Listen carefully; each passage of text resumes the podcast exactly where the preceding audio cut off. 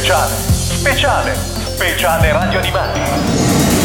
Interviste esclusive con gli artisti delle sigle della TV, del doppiaggio, del fumetto e i migliori concerti di sigle televisive. Ben ritrovati su Radio Animati, questa sera siamo in diretta per presentare in grande stile il libro C'erano una volta le sigle TV, splendore e declino di un genere musicale che ha fatto un'epoca. Con noi su Radio Animati ci sono gli autori del libro, Diego Pavesi e Gabriele Maestri. Benvenuti. Eh, ciao a tutti, grazie dell'invito. Ciao anche da parte mia, a tutti e eh, a tutti. Eccoci qua, siamo eh, in, eh, in, postazioni diverse, ma stasera vogliamo parlare di questo libro. Però facciamo prima un breve giro di presentazioni per chi non vi conosce. Diego Pavesi Docente di lettere e studioso di storia della televisione, più di dieci anni fa ha fondato l'associazione culturale TVpedia, con cui si occupa di iniziative culturali e produzioni discografiche legate alle sigle TV del passato. Gabriele Maestri, giornalista e studioso di diritto costituzionale, alla passione per la politica aggiunge quella per l'archeologia musicale e la televisione. Il libro di ben 528 pagine targato Siglandia è fresco di stampa, ho qua la mia copia ma non, eh, ma non banale da trovare. Partiamo quindi dalla domanda più terra-terra perché come abbiamo lanciato la notizia che avremmo fatto questa diretta speciale e, e, e mostrato il libro sono subito fioccate queste domande da parte dei nostri ascoltatori. Come devono fare gli ascoltatori interessati a, a C'erano una volta le sigle tv? Come si devono comportare? Eh, dunque, il, eh, il, mio consiglio è quello anzitutto di scrivere a TVpedia, cioè esattamente all'indirizzo mail tv-pedia chiocciola tv-pedia.com eh, perché una possibilità è quella di associarsi, no? di iscriversi all'associazione, questo consente anche di pagare un pochino di meno questo libro, mm, per chi invece non fosse come dire, interessato ad associarsi c'è la possibilità di acquistarlo direttamente su eBay. Ok, lo si trova su eBay, per cui esatto. ci, sono, ci sono più possibilità per averlo.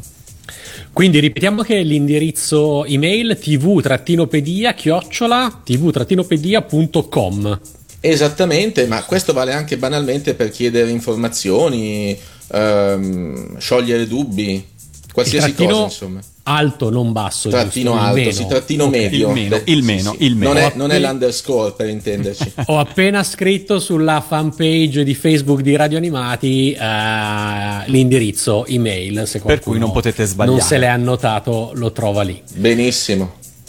E poi su eBay, quindi molto facile anche tramite eBay. Uh, diteci a questo punto che cosa contiene C'erano una volta le sigle TV.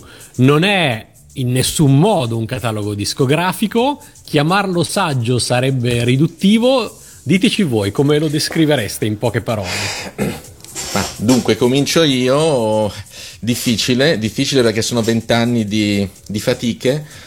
Uh, potrebbe essere un saggio che si legge come un romanzo o un romanzo che si legge come un saggio io, se, vo- se, volessi sintetizzare, direi un po' senza modestia che in questo libro c'è tutto, tutto quello che avremmo sempre voluto conoscere e leggere sulla storia delle sigle, no? sia come contenuti sia come immagini, e nel senso che tutto quello che a livello musicale o grafico, visivo, eh, in questi 70 anni ci ha colpito, ha colpito l'italiano medio, il telespettatore, e qui c'è, cioè non manca niente.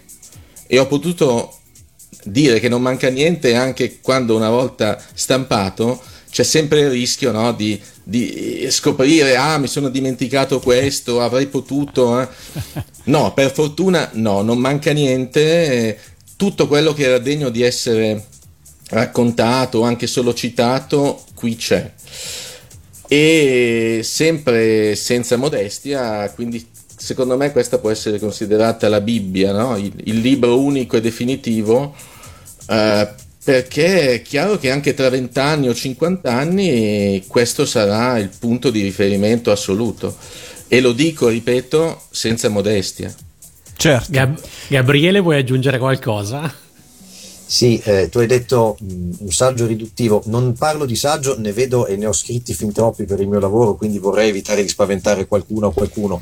Eh, non è un saggio ma è un viaggio per quanto mi riguarda, è un viaggio lungo dal 52 fino quasi ad adesso, eh, è un viaggio da fare in compagnia nostra che l'abbiamo scritto, ma di chiunque lo vorrà vedere e di tutti i personaggi che sono citati all'interno. E soprattutto mi piace usare questa immagine una storia di storie, perché le storie all'interno della grande storia delle sigle eh, arrivate in Italia che noi raccontiamo riguarda tutte e tutti noi, riguarda chi ha scritto quei brani, eh, chi li ha eseguiti, cantati, anche se alle volte erano soltanto degli strumentali e non per forza sono stati meno famosi anche senza parole, eh, di chi li ha magari resi in ambito televisivo, per esempio con le grafiche, perché alle volte ci ricordiamo di una sigla mh, per la grafica quanto per eh, le parole o anche a volte di più, mh, a volte la grafica resta impressa eh, più di quello che si ascolta e sono le storie anche e soprattutto direi di chi quelle sigle le ha ascoltate, le ha acquistate facendole diventare dei successi discografici oppure lasciandole eh, a prendere polvere nei vari negozi, eh, in questo modo hanno decretato sostanzialmente il successo, a chi l'ha canticchiata stonandola magari puntualmente come assolutamente lecito fare anche non per forza sotto la doccia. Eh, tutto questo, tutte queste storie fanno parte di questa grande storia che raccontiamo e alcune di queste sono finite direttamente anche nel libro. Ovviamente ci sono anche le nostre due, eh, ma questo spero che ce lo potrete concedere. Certamente. Abbiamo detto sono 528 pagine, ma come sono organizzati e suddivisi gli argomenti di C'erano una volta le sigle TV? Ah, dunque, eh, l'ordine è tendenzialmente cronologico, nel senso che si parte addirittura da 1952, quindi siamo ancora con la TV sperimentale. E la prima sigla di fatto fu quella del telegiornale, che addirittura precedette quella di inizio e fine trasmissione, che invece eh, risale al 53. E, ed è organizzato il libro in cinque parti, sostanzialmente le origini, quindi delle sigle, poi il decollo negli anni 60, il boom che eh, riguarda il periodo 75-84, poi chiaramente una quarta parte di declino e infine quell'ultima parte in cui certamente le sigle finiscono, finiscono anche proprio in senso fisico. Eh, io sfido oggi qualcuno a, a, ad ascoltare o a vedersi una sigla effettiva in tv, ma al tempo stesso eh, rinascono perché c'è il revival, il grande fenomeno del revival, che ha coinvolto artisti, gli artisti di ieri che poi si sono rimessi in gioco talvolta, ma che ha riguardato soprattutto gli appassionati, i fan, i collezionisti e in effetti nell'ultima parte del libro ci siamo anche noi, ci sono anch'io, ma in qualche modo ci siete voi, proprio voi qui eh, presenti e anche molti di quelli che ci ascoltano adesso da casa. Certo, certo. Sono cinque parti, eh, ogni parte poi è suddivisa in capitoli, giusto? Che... Sì, assolutamente sì. E poi ci sono anche varie schede molto interessanti, come in che modo, che, che tipi di schede possiamo trovare fra un, un, capitolo e l'altro e una parte e l'altra? Eh, dunque, io comincio io, poi sicuramente Gabriele mi, mi seguirà e completerà il mio ragionamento. Uh, inizialmente pensavo a delle schede solo discografiche, solo legate magari ad aneddoti più tecnici, se volete, eh, legati magari anche a un catalogo, una collana discografica. Poi chiaramente quando Gabriele mh, mm, è stato eh, assolutamente mh, mm, felicemente coinvolto eh, in questa stesura, mh, mm, ho capito tutte le potenzialità che poteva avere eh, la sua competenza, la sua esperienza e il suo amore per la TV. Per cui sono nate delle schede mh, mm, anche, che analizzano anche il, le sigle dal punto di vista dell'impatto sulla società italiana dell'epoca, delle varie epoche. E sono poi nate anche delle schede biografiche relative ai grandi compositori, ai grandi maestri musicali spesso li si vedeva in tv, mi riferisco ai grandi varietà, per cui anche i compositori iniziano a essere dei volti noti, eh, altre volte erano più dietro le quinte, ma comunque eh, c'è veramente una varietà di schede, una tipologia di schede eh, che consente anche, devo dire, di, di alleggerire quella che è la prosa del testo principale. Però Gabriele sono sicuro eh, che abbia qualcosa da aggiungere. Sì, eh, aggiungo essenzialmente, io sono entrato in questo progetto che è nato ben prima che eh, arrivassi io, sapevo già che Diego stava lavorando e che aveva come idea, come posso dire anche come sogno, perché inizialmente magari non era ancora concreto, quello di arrivare a scrivere un libro, il libro sulle sigle, non era un, era il già dall'inizio. Questo credo che sia, si sia conservato perfettamente, sì. è, st- è, stato portato a casa così, effettivamente. Direi sì. Sta- si trattava solo di capire quante pagine, alla fine erano sempre troppe, ma troppo poche per quello che dovevamo dire.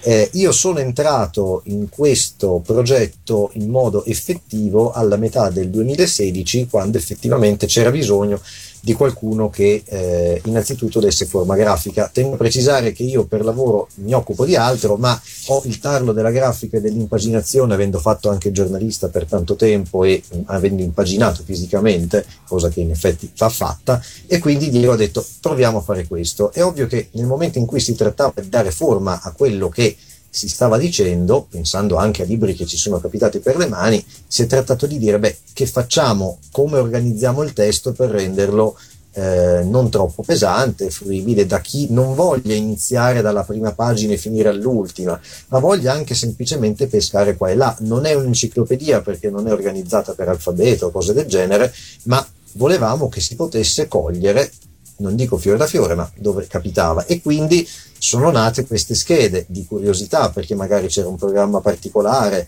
o perché c'era qualche record legato a figure che raccontiamo, mm, che fossero Carrà o Cristina D'Avena o, o, oppure l'unico programma che la sigla non ce l'aveva perché era impossibile da ricordare perché era tutta diversa da ogni puntata.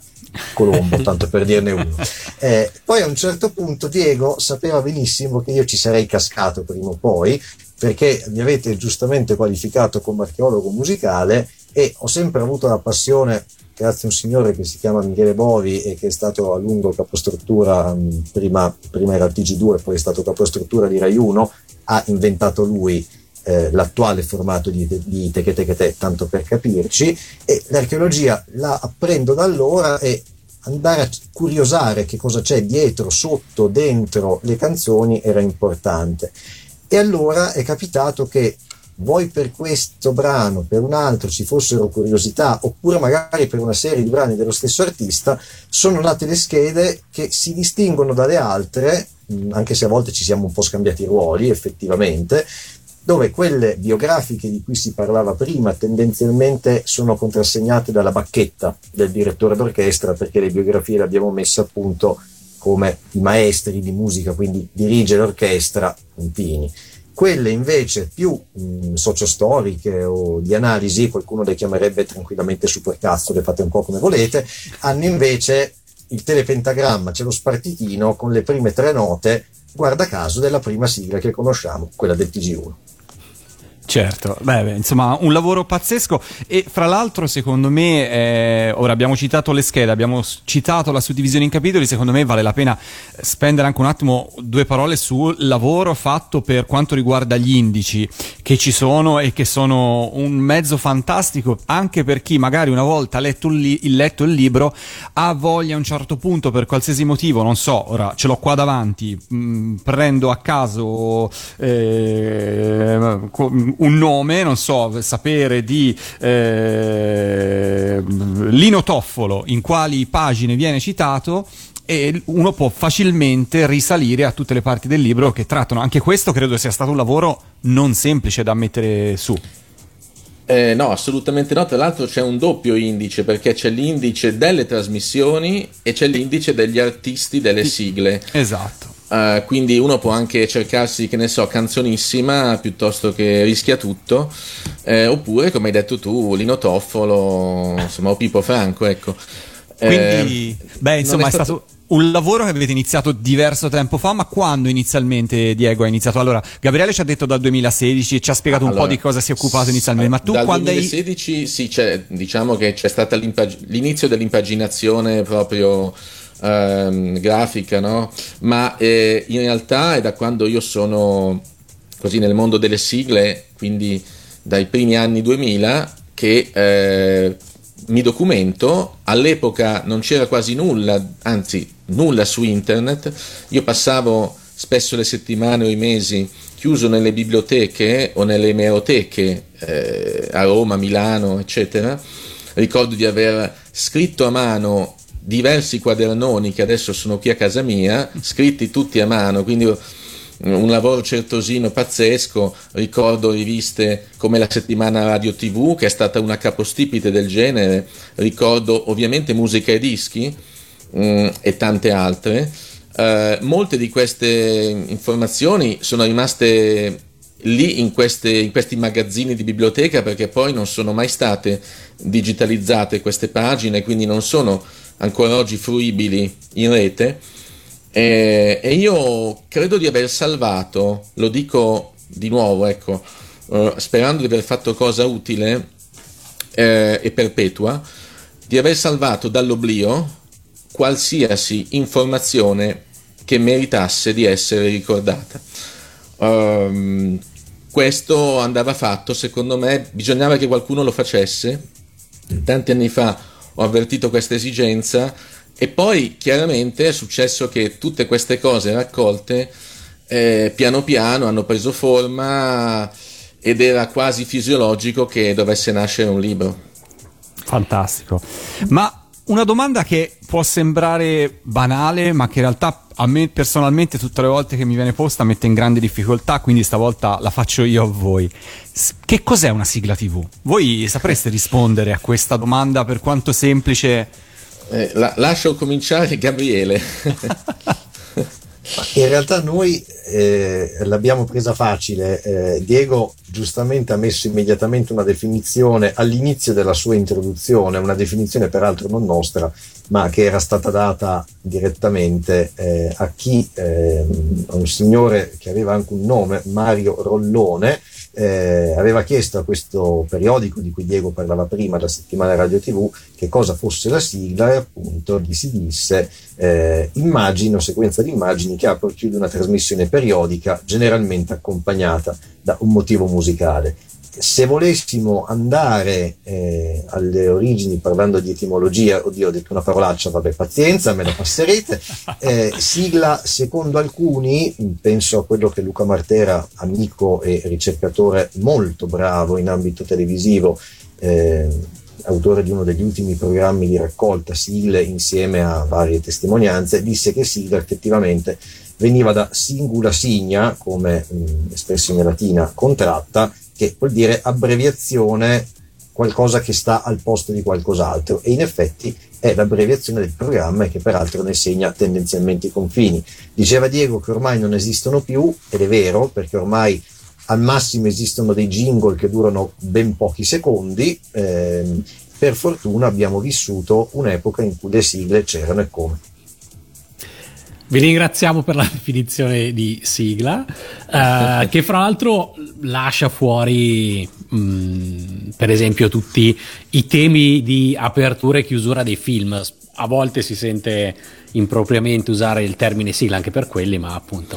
Eh, no, impropriamente, sì, impropriamente perché la sigla ha bisogno, mm, per essere tale, della serialità. Esatto. Cioè deve ripetersi almeno due volte. la periodicità. Si aprono i problemi infiniti poi di quei programmi che magari nell'ultima puntata cambiano la sigla, allora l'hai sentita solo una volta, cosa fai? Ma non diventiamo matti su questo. Io ecco, farei. Se posso, questo... scusa, mi prenderei sì. tre secondi perché Diego giustamente ha detto c'è tutto quello che ci doveva essere. È ovvio che se avessimo messo tutto quello che ci poteva essere altro che 528 pagine, cioè sarebbe, non sarebbe bastato un, una spanna intera per farci sì, stare libero, eh. evidentemente. Quindi abbiamo dovuto fare delle scelte in base a criteri, ovviamente in base anche al nostro gusto in qualche caso, ma i criteri che abbiamo adottato eh, erano eh, i più ragionevoli possibili. Penso che Diego possa dire qualcosa e anche in modo che qualcuno possa sapere perché magari qualcosa lo trova o qualcosa magari non c'è. Sì, eh, certo, chiaramente non poteva esserci tutto, tutto nel senso che ognuno di noi, poi ogni appassionato può avere, che ne so, la sua sigla preferita dal punto di vista affettivo, musicale, questo è pacifico, ma eh, ci sono dei criteri. Uno dei criteri è stato il successo discografico, evidentemente, cioè tutte le sigle entrate almeno nella top 10 ma direi anche nella top 20 eh, eh, ci sono ed era inevitabile che ci fossero. Uh, poi però al di là del successo discografico c'è, eh, come dire, in qualche modo la eh, memorabilità. Se ancora oggi, dopo 20 anni, 30 anni, ci sono delle sigle mh, mm, così potenti che tu vai su YouTube e eh, tra i commenti ne vedi centinaia eh, ancora oggi entusiasti e soprattutto gente che ricorda momenti anche molto toccanti della sua infanzia, della sua adolescenza, legati a questa sigla, ecco lì allora capisci che questa sigla che magari eh, ha venduto pochissime copie, in realtà ha avuto un'importanza enorme. Quindi... Facciamo la prima pausa musicale, direi, e poi continuiamo a parlare, continuiamo a esplorare il libro. C'erano una volta le sigle TV.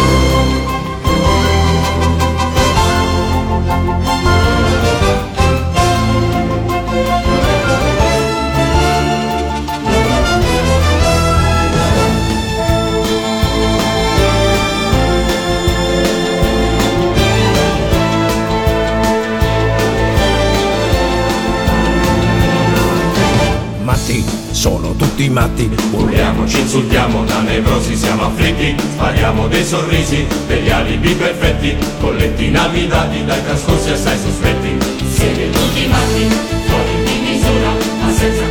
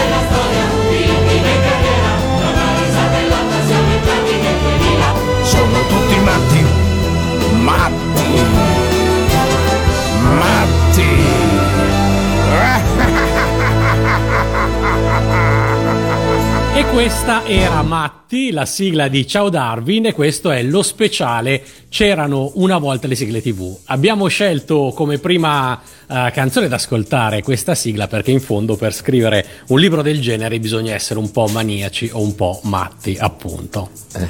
Ci piacerebbe... Sì No, no, il riferimento dico, no, eh, riferimento esatto. ai presenti è puramente casuale. Puramente, ah, puramente, puramente casuale. E per intenditori. No, no, ma so, se considerate che il matto nei tarocchi è l'unica carta che non ha numero, va benissimo. Va benissimo. Cioè, me la trovo cioè ci casco a pennello, l'adoro, da quando l'ho saputo l'ho eletta a mia, a mia, somiglianza, anzi vorrei essere io che somiglio per l'esattezza. Dicevamo che ci piacerebbe sfogliare con voi C'era una volta le sigle tv approfondendo le cinque parti in cui è diviso, se non avete niente in contrario. Non ho niente in contrario. Allora partiamo, partiamo dalla prima parte, le origini. Sì. Che cosa troviamo nelle origini? Intanto da quando a quando vanno e che cosa viene raccontato, insomma. Allora, ma le origini eh, le abbiamo fatte partire dal 52, appunto, siamo ancora in epoca sperimentale perché sapete che l'inizio ufficiale delle trasmissioni mh, data 3 gennaio 54. Siamo nel 52 quando comincia appunto il, il telegiornale sperimentale, c'è la prima famosissima sigla che tutt'oggi resiste, sia pure dopo infiniti eh, riarrangiamenti. E questo periodo iniziale delle origini termina sostanzialmente nel 64, perché poi nel 65 con il boom diciamo del varietà e in particolare delle gemelle Kessler comincia una nuova epoca direi per la TV e anche per la discografia legata alla TV. Sì, io aggiungerei, è anche un'epoca, mh, diamo anche un'altra indicazione che non abbiamo credo dato finora, eh, c'è molto testo certamente nel libro, ma ci sono ovviamente anche molte immagini.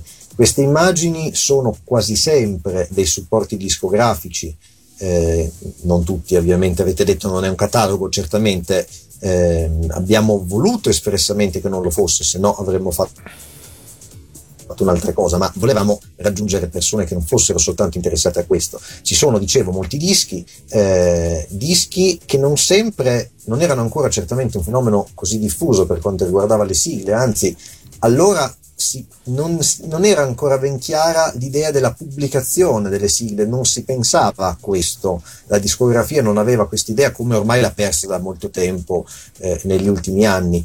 Eh, c'erano però le edizioni, ci sono anche spartiti spesso di sigle o dei brani utilizzati come sigle, mm, ci sono anche qualche volta altre immagini, quando non avevamo altre ritenevamo di lasciare un segno, abbiamo messo qualche eh, fotogramma evidentemente dei programmi, però certamente eh, è un'epoca di origine di cui non si parla abbastanza ma che contiene già eh, gli ingredienti, almeno alcuni ingredienti fondamentali eh, che si ritroveranno molte volte dopo. C'è informazione, c'è tanto varietà, almeno negli inizi, si comincia a ridere in più di un caso, eh, ci sono già le prime raccolte perché dopo un po', anche soltanto per sfizio, magari in qualche disco promozionale, si comincia a pensare che tutto sommato qualcuno può far piacere avere le sigle per le mani e c'è lo sport eh, che in seguito sarà uno mh, dei filoni, magari non tra i più copiosi, Certo.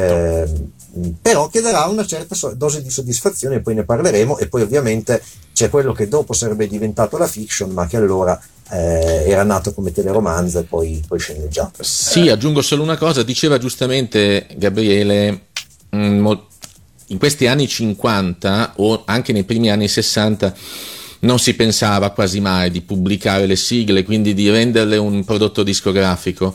Quando però a un certo punto, no, si, devo dire, anzitutto grazie al varietà, grazie sì alle Kessler, ma poi al, a Mina, Rita Pavone, Gianni Morandi, che in qualche modo, mm, come dire, proprio per la loro forza artistica, trascinano anche le sigle in vetta alla classifica. Ecco, quando si scopre che in realtà anche le sigle possono essere un business, eh, chiaramente tutto cambia. Eh, anche se, eh, devo dire, tra tutti i filoni, quello, diciamo, delle sigle per i più piccoli è proprio l'ultimo a svegliarsi. Cioè, i discografici Arriverà mai poi, e poi mai, certo, certo, mai e certo. poi mai avrebbero pensato a- al boom che poi ci sarà dalla metà degli anni 70. Ecco, questo l'avevano tutti escluso e rimarranno tutti assolutamente spiazzati perché al di là, al di là dei dischi, dei primi dischi, insomma, di, di Topo Gigio piuttosto che di, mh, delle fiabe sonore, cose del genere, veramente mh, si escludeva la possibilità che il target infantile potesse eh, in qualche modo dare soldi, dare guadagno. Ecco, questo Cioè, io- poi invece ne sarebbero anche vergognati un po', probabilmente. eh, Eh, sì, invece poi tanto. tutti, a un certo punto invece tutti saliranno sul, sul carro del vincitore, no? quindi tutti in Certo, qualche ma modo... questo non nella prima parte, appunto. No, certamente no. Delle origini. Certamente Io volevo no. aggiungere, volevo dire una cosa innanzitutto. Avete parlato delle immagini e mh, una Uh, cosa che mi è piaciuta tantissimo sfogliando c'erano una volta le sigle tv è proprio l'impaginazione con le immagini a colori esattamente dove devono essere. Questo potrebbe sembrare scontato ma non è mai così nei libri perché a volte le immagini o non sono a colori oppure c'è un inserto a metà libro con le immagini a colori ma a quel punto completamente decontestualizzate. Una cosa proprio molto bella mh, mm, che fa apprezzare ancora di più il risultato del vostro lavoro è che si sfoglia il libro e uno trova le immagini a commento di quello che viene scritto belle a colori e nel posto giusto. Quindi sappiate che Beh. questo io l'ho molto apprezzato Grazie, merito soprattutto di Gabriele. Eh beh, sì, ce l'ha detto prima. No, è colpa speso- mia, sono colpevole, sono colpevole a livello di, di- Que- a ogni, sì. in ogni ordine e grado. E questo spiega anche perché il libro ce lo siamo fatti noi. Perché, Certo. Eh. insomma, più bello di così non poteva essere.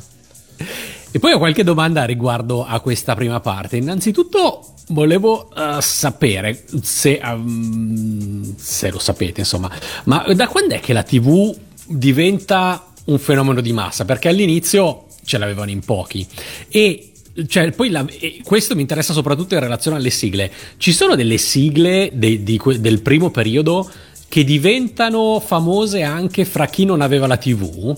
Eh, s- eh, si sa questa cosa? L'avete ricostruita o è un, o è un porsi domande alle quali oramai non si riesce Oddio, a dare eh, me- messa come l'hai messa tu, forse è un po' difficile. Eh, nel nostro libro diciamo chiaramente che ci sono alcune canzoni, eh, per esempio Domenica è sempre domenica, mh, cantata da, da Mario Riva alla fine del, del musichiere, eh, ha una sua importanza perché molti italiani iniziano a canticchiarla sotto la doccia e in qualche modo è una canzone veramente nazional popolare. Quando una canzone per la TV eh, azzecca anche il testo, e il testo in qualche modo ehm, diventa molto ammiccante no? nei confronti anche dell'italiano medio o anche della casalinga, è chiaro che, che funziona, funziona e è stata forse la prima sigla veramente mh, alla portata di tutti. Quindi però siamo appunto eh, alla fine del 57, 58, quindi eh, qualche anno di rodaggio ci è voluto. All'inizio in realtà pensate che questa eh, è quasi la prima sigla mh, vocale.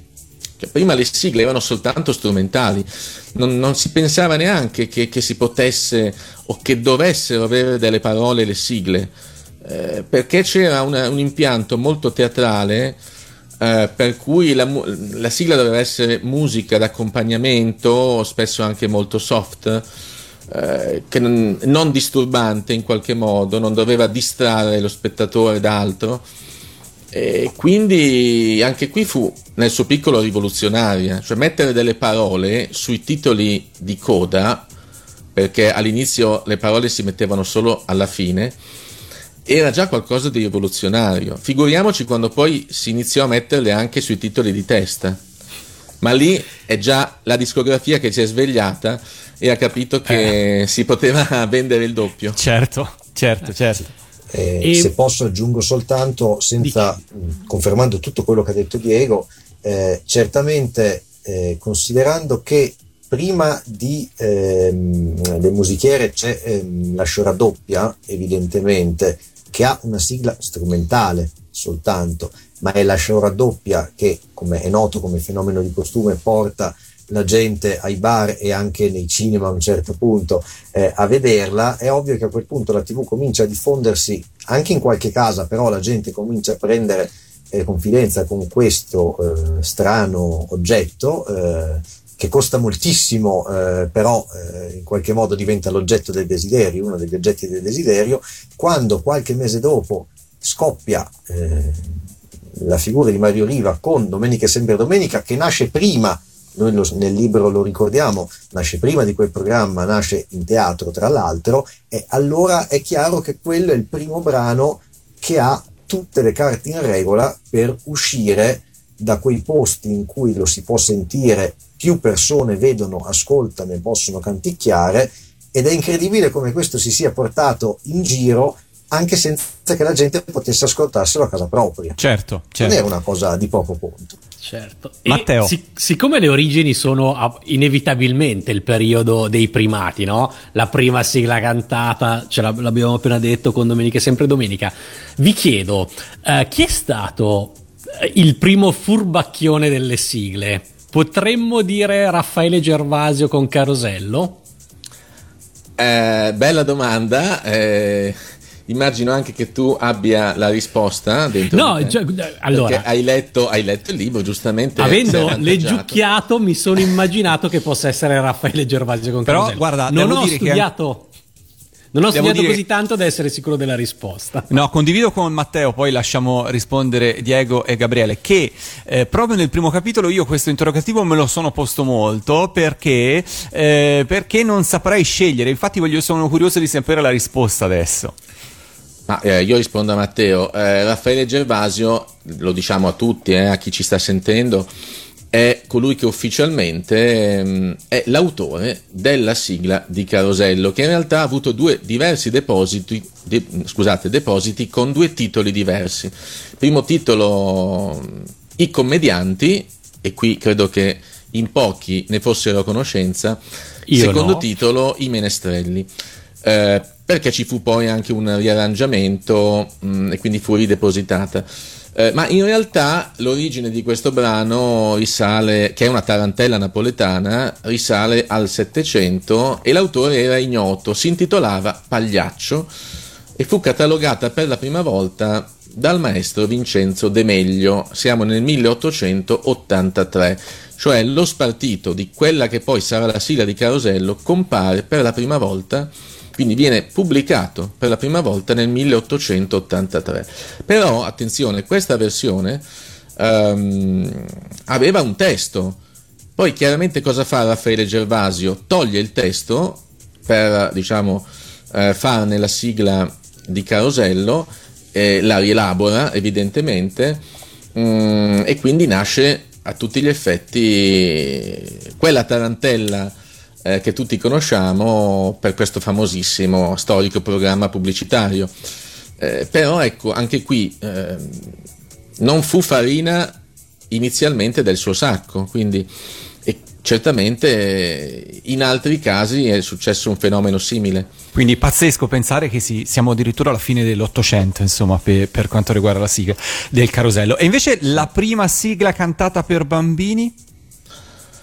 Uh, dunque, la prima sigla cantata per bambini, devo fare una precisazione anche qui, nel senso che uh, in realtà non è altri che la sigla dell'Isola del Tesoro, che è uno sceneggiato del- i- trasmesso nel 59, che in realtà eh, come destinazione non era forse in origine per bambini, visto che andava comunque mm, eh, la sera, ma di fatto la sigla mm, poi divenne un tormentone per i più piccoli e se anche lo sceneggiato di per sé non aveva quel target infantile che poi avrà la TV dei ragazzi, eh, di fatto è un po' l'origine. E poi devo dire che è di nuovo uno sceneggiato eh, con eh, chiaramente Rita Pavone e Viva la pappa col pomodoro a eh, veramente spopolare. Quindi però ecco mh, stupisce il fatto che le prime sigle tra virgolette per bambini o che comunque catturano l'infanzia siano di sceneggiati, quindi di programmi non espressamente rivolti a quel pubblico. Eh, Quel- quindi- Questa dell'isola del tesoro che stai dicendo è la famosa 15 uomini, 15 Eh uomini. sì, sì, 15 uomini, certamente, anzi, hai fatto bene a ricordare il titolo, 15 uomini sulla cassa del morto, il morto per chi non lo sapesse è il room che sta nelle Certo. casse. Eh, Ma questa e era una quindi- canzone originale o riprendeva una vera canzone dei pirati? Io questa cosa me la domando da sempre. Eh, no, so allora se voi il testo, il testo chiaramente ricalcava quello del romanzo originale, ma la musica, no, la musica di, di Lavagnino era originale, insomma. Non ha fatto come Raffaele Gervasio. Non ha fatto come No. lui, no. Facciamo un'altra pausa musicale, visto che abbiamo parlato di domenica e sempre domenica e dell'importanza che ha avuto. Ascoltiamocela su Radio Animati, poi continuiamo a parlare di C'era una volta le sigle TV.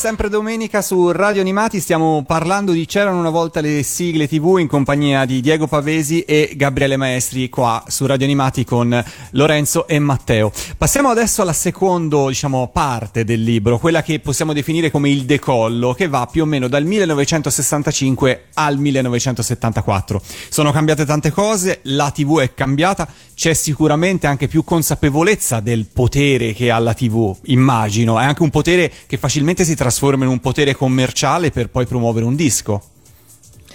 Assolutamente sì, tant'è che ehm, già all'inizio degli anni 70 alcuni giornalisti fecero delle polemiche sulla stampa eh, criticando la lunghezza eccessiva delle sigle di testa, ma soprattutto di coda. Soprattutto perché ritenevano a un certo punto inutile questo lungo elenco di crediti. Eh, in, realtà, in realtà il motivo eh, di questa lunghezza e spesso le sigle andavano in versione integrale anche in tv era legato proprio alla, diciamo, alla discografia, quindi a una promozione discografica a tutti gli effetti. E secondo te, Diego, c'è un modo per distinguere quando un brano nasce con l'intento principalmente di essere un brano e poi lo si mette come sigla per una finalità prettamente commerciale? C'è questa distinzione? Si può percepire? Dov'è il confine fra un brano nato come tale che poi a un certo punto diventa sigla perché c'è bisogno, lo si vuole promuovere o un brano in cui si dice vabbè io devo comporre una sigla per questa trasmissione e questa è una vera e propria sigla? Esiste un Ah, confine? Ma allora, ci sono tante, come dire, tanti diversi casi. Eh, mi viene in mente una cosa ovvia, forse. È chiaro che in un varietà, se ci sono delle, delle prime donne, eh, pensiamo, non so, alle Kessler, Mina, alla Pavone, è chiaro che a loro si doveva la sigla o entrambe o certamente una delle sigle. Eh, era un fatto scontato, eh, era, era nel contratto, possiamo dire. Eh, quindi era ovvio che, eh, che so, la sigla finale cantata da Mina dovesse sfondare. O la sigla iniziale cantata dalle Kessler dovesse sfondare. Tant'è che quando nel 69 nell'edizione 69 di, can- di Canzonissima eh, invece quelli belli come noi nella versione delle Kessler non sfonda eh, oddio succede il patatrack oddio cos'è successo? Si è rotto il giocattolo? Certo. e provano a inciderla altri quindi fanno delle cover ma neanche le cover sfondano Eh, cosa abbiamo sbagliato? Ci si chiede. Eh, quindi eh, quando si è abituati no, ogni anno comunque a piazzare eh, il grosso nome in testa alla classifica, eh, è chiaro che questo diventa business. Poi, ripeto, ci sono casi molto diversi, eh, ci sono casi in cui penso alle, alle serie tv, quindi a telefilm o cartoni animati, soprattutto in questo caso prima del boom, eh, si era costretti banalmente a mantenere la musica straniera e a riadattare al massimo il testo in italiano, ma addirittura senza finalità discografica in questo caso, e mi viene in mente Pippi Calzelunghe, ma potrei dire anche ehm, Vicky il Vichingo. Ehm, e quindi è chiaro, no? Lì non, non si intravedeva il, il guadagno discografico. E quindi lì le regole Certo. erano diverse. Erano diverse, erano diverse. Però diciamo che fra il 65 e il 74, insomma, si riesce, si capisce veramente il potenziale che, che c'è dietro. Matteo, Sì. A proposito delle sigle straniere, una delle dei pregi di C'erano una volta le sigle TV è che non ha un punto di vista solo sulla discografia italiana, ma anche sulle sigle straniere che sono arrivate in Italia. E mh, com'è nata questa scelta, forse non scontata, e che raddoppia se non triplica gli sforzi di chi deve scrivere un libro? Sì, la scelta non scontata in realtà l'ho avu- questa scelta l'ho fatta subito, ma devo dire che uno dei meriti è anche stato è, è- è legato ad alcune scoperte che ho fatto, soprattutto su alcune serie TV. Mi riferisco alla famiglia Adams, ma potrei anche dire Vita da strega, insomma. Eh, quando ancora non si chiamavano così, perché noi conosciamo queste serie nelle versioni andate in onda negli anni 80 sulle tv commerciali mm, eccetera in realtà eh, molto tempo prima quindi negli anni 60 erano apparse sulla Rai con altri titoli ma soprattutto con altro cast di doppiaggio e addirittura con nomi cambiati cioè nomi diversi da Certo. quelli che poi tutti conosciamo, per cui è stato davvero scioccante e sconvolgente scoprire come si parlava della famiglia Adams eh, negli anni in cui, eh, negli anni 60, quando la Rai ha trasmesso per la prima volta questa serie, e poi, e poi è successo che chiaramente consultando anche libri americani, e in particolare eh, diciamo, il libro più importante sulle sigle americane, eh, scritto da John Burlingame, eh, si scopre per esempio qualcosa di incredibile sulla genesi della sigla. E quindi da lì l'idea di, di non disperdere questo patrimonio, per cui io ho deciso di tradurre quindi le parti fondamentali di alcuni testi, di alcune testimonianze eh, estere, ma anche di sbobinare, tra virgolette, moltissime video interviste dei protagonisti di allora. Molti sono già scomparsi, quindi la testimonianza, mh, come dire, del compositore, che ne so, della sigla di Perry Mason, oppure la testimonianza davvero toccante e commovente di Angelo Badalamenti, è l'autore di Twin Peaks. Mm, veramente è qualcosa che secondo me dava eh, e dà un valore aggiunto a tutto il libro. Certo, certo. Tornando alla, eh, in generale alla storia raccontata da questa seconda parte, eh, il decollo che va dal 65 al 74, quindi quali sono le storie che incontriamo nei capitoli, i protagonisti diciamo di questo decennio? Ma eh, sicuramente il varietà è quello che muove tutto, eh, da lì parte tutto, c'è il trio Kessler, Pavone, Mina, è inutile nasconderci, Ehm, queste artiste piazzano nella top 10 eh, un sacco di, di 45 giri, molti sono sigle, è chiaro che parte un po' tutto da lì, a livello di grande pubblico. Poi si aggiunge Gianni Morandi perché con la Pavone era eh, il giovane, inizialmente emergente, poi travolgente, che fa vendere un sacco di dischi alla RCA, perché sia lui che la Pavone erano nella scuderia RCA, e è chiaro che da lì si muove tutto. Poi, chiaramente, in, una- in un secondo momento arriverà una certa Raffaella Carrà e devo dire che lì eh, si arriva a un livello ulteriore perché con la Carrà c'è anche il concetto veramente del, del balletto legato alla sigla che forse in realtà in precedenza non era mai stato così saldo. Certo, beh, si inizia a, come dire, eh, a completare sempre di più anche da un certo punto di vista, anche l'immagine intorno, intorno al brano, ecco. Se poi Un'altra- andiamo al di fuori mh, delle, delle sigle del varietà, che ovviamente la fanno da padrone, l'abbiamo Sì. capito, mh, era ovvio.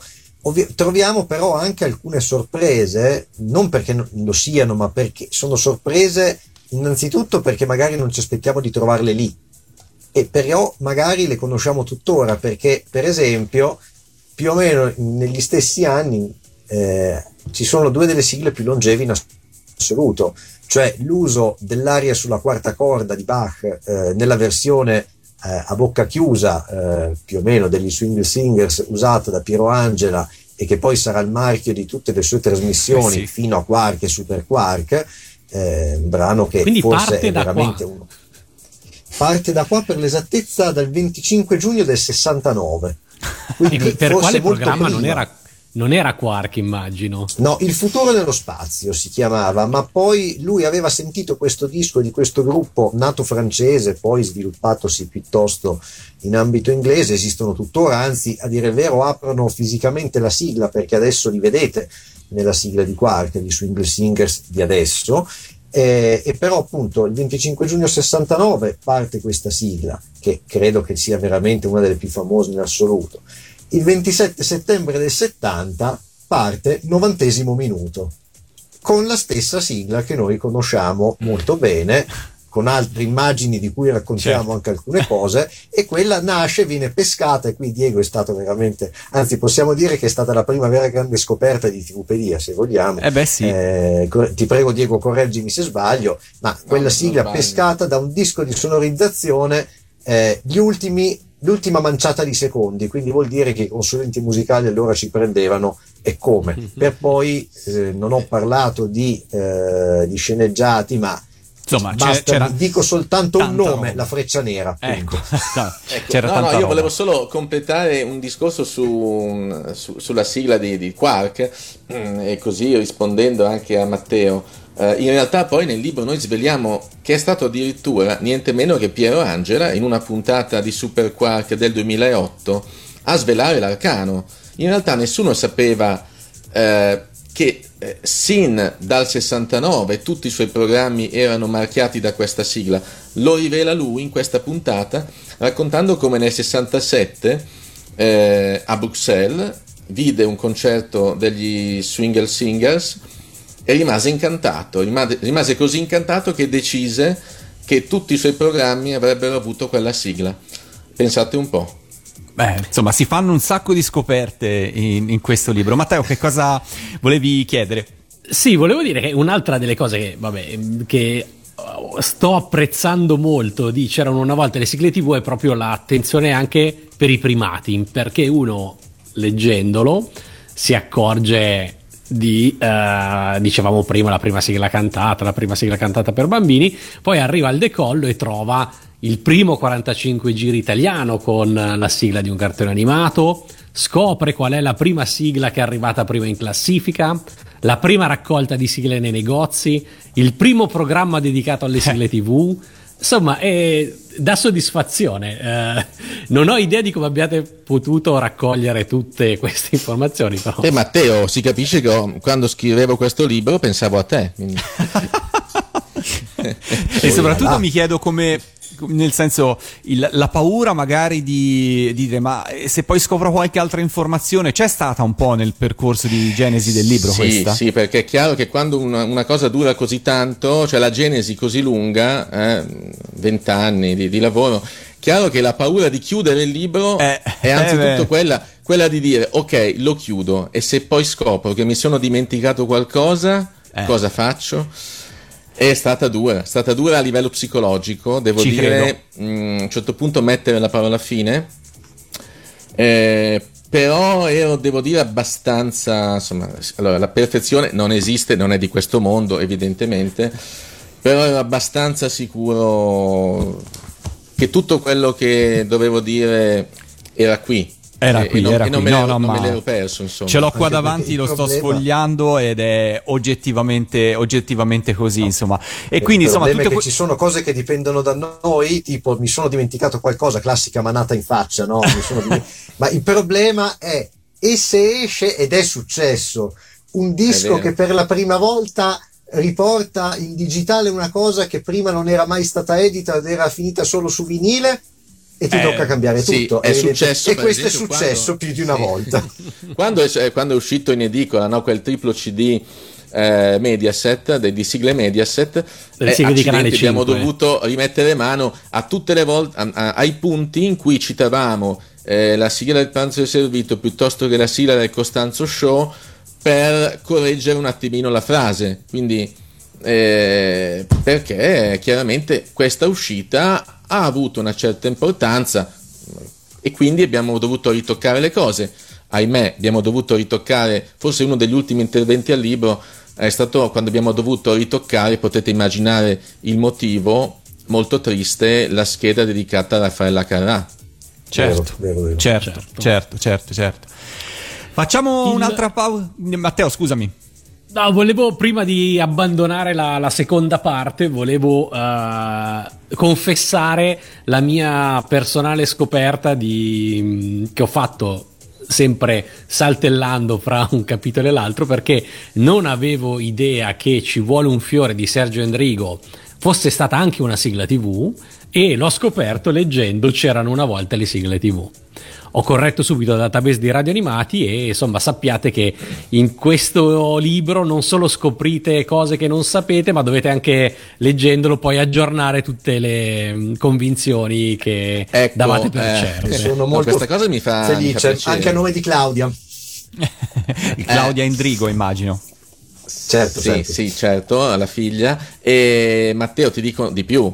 Eh, mi fa piacere che tu abbia scoperto questo. Dico a tutti quelli che ci stanno sentendo che è stato il successo discografico di Ci vuole un fiore a in qualche modo dare il via al boom delle sigle per bambini, perché il filone pedagogico che Endrigo aveva introdotto verrà poi seguito da Bruno Lauzi. Quindi non si spiega eh, il successo di Bruno Lauzi se prima non si conosce quello di Endrigo e di Ci vuole un fiore. Certo, e tu stai dicendo che Ci vuole un fiore ha avuto un successo legato proprio anche al suo essere stato sigla. Beh, eh, probabilmente eh, sarebbe stato comunque indipendente, però a quell'epoca, ehm, eh, come dire, l'audience dei programmi TV c'erano ehm, ancora solo due canali nel 74, quando il brano uscì, era tale per cui, eh, dire, la, la visibilità significava molto. Eh, per cui certamente diede una grossa mano. Certo, certo. Evviva Sergio Endrigo, facciamo un'altra pausa musicale, l'abbiamo citata proprio per questo, questo blocco, per questa parte del libro. Gli anni 70 segnano anche l'arrivo di Raffaella Carrà.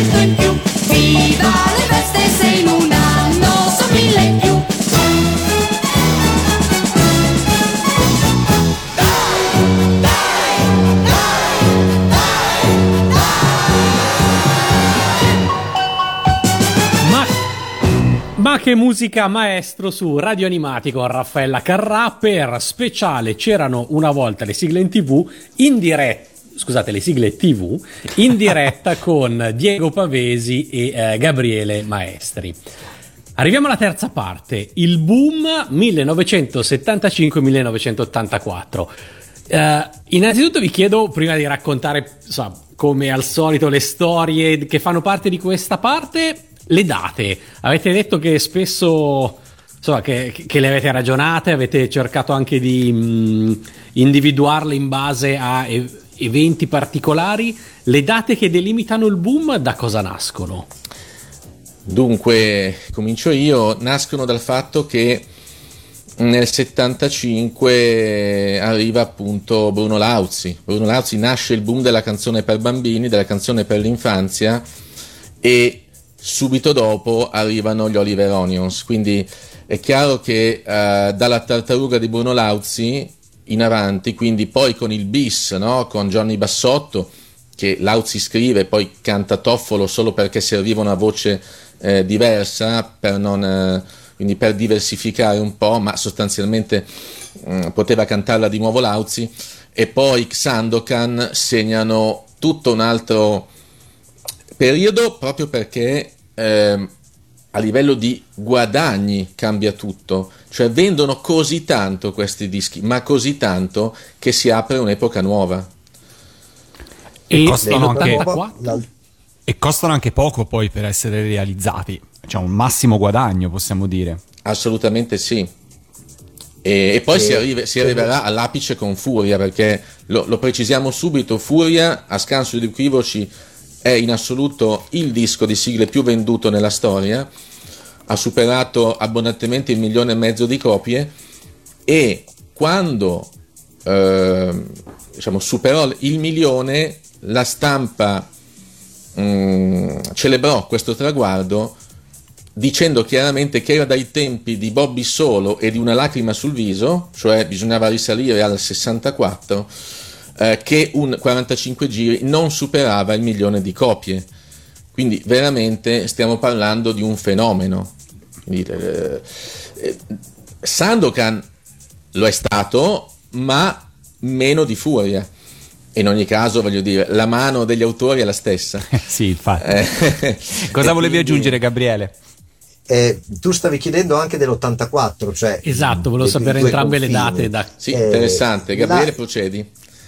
Quella fine in realtà si spiega anche con un'altra parte dell'inizio, perché certamente è l'inizio fondamentale di cui ha parlato Diego, però è anche l'epoca in cui l'epoca dei mille canali, delle mille televisioni, delle mille antenne da questo punto di vista, eh, in cui quindi mh, cominciano a spuntare qua e là ehm, trasmissioni più o meno abusive, anzi mo- tutte abusive in realtà, eh, secondo la lettura della RAI perlomeno, e ci sono alcune sentenze della Corte Costituzionale, qui scusate il costituzionalista arriva e poi tornerà anche più tardi, ma, ma lo, lo contengo qua, non vi preoccupate, e però succedono due cose.